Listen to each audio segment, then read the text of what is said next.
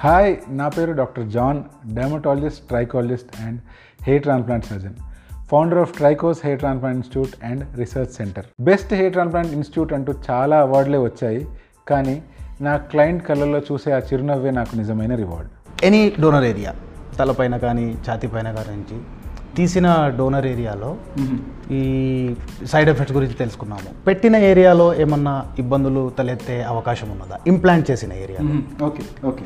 ఇక్కడ ఒక చిన్న టర్మినాలజీ మనం నేర్చుకున్నాం. వెనకల నుంచి ఎక్కడి నుంచి అయితే మనం తీస్తున్నాము వెనకల నుంచే కావచ్చు లేదా గడ్డం కింద కావచ్చు లేదా చెస్ట్ ఏరియా కావచ్చు or any other body part we call it as donor area అంటే ఇచ్చే ఏరియా అని.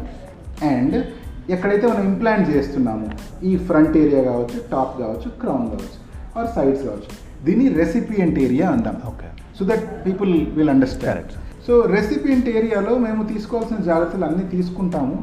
అండ్ ఇంజురీ గ్రేట్గా అయ్యేలా చేయం. ఆ ఏరియాలో చాలా జాగ్రత్తగా లిమిటెడ్ డెప్త్కే వెళ్తాము కాబట్టి ఎటువంటి సైడ్ ఎఫెక్ట్స్ రావు.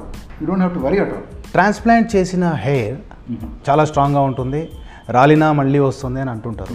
ఇది ఎలా సాధ్యము? And what is actually reason behind it so transplant చేసిన హెయిర్ స్ట్రాంగ్గా ఉంటే రాలిపోయిన మళ్ళీ వస్తాయని నేను కూడా చెప్తూ ఉంటాను. ఎందుకు అలా చెప్తాను? Is there any basis or ఊరికే అలా చెప్తాను? మనం ఇది అర్థం చేసుకోవాలంటే అసలు అసలు ఇక్కడ ఉండే జుట్టు ఎందుకు రాలిపోయింది అని అర్థం చేసుకోవాలి. అంతే కదా?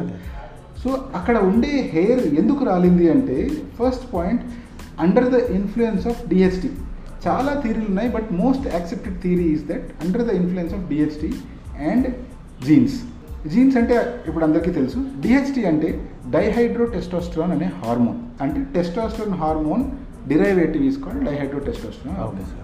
ఈ హార్మోన్ మగవాళ్ళలో ఎక్కువ ఉంటుంది రైట్ అండ్ ఎప్పుడైతే జెనెటిక్గా మన ఫోర్ ఫాదర్స్లో ఎవరికైతే బాల్డ్నెస్ ఉంటుందో అండ్ ఆ జీన్స్ పాస్ అయి ఉంటాయో అండ్ ఎవరైతే ఈ డిఎస్టీ ఈ ప్రభావంలోకి వస్తారో వాళ్ళకి ఈ బట్టలు వచ్చే అవకాశాలు ఉంటాయి.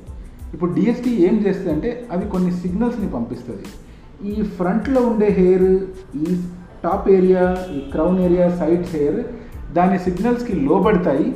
అందువల్ల అవి రాలిపోతాయి.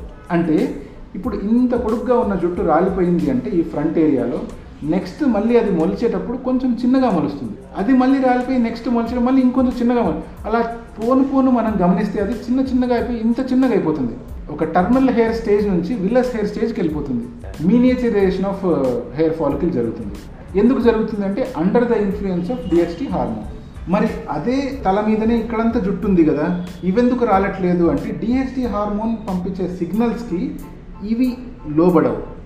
ఓకే. ఈ సైడ్ హెయిర్ కావచ్చు వెనకల హెయిర్ కావచ్చు అండ్ మన బాడీ హెయిర్ కావచ్చు. ఇవి ఏవి డిఎస్టీ సిగ్నల్ లోబడవు.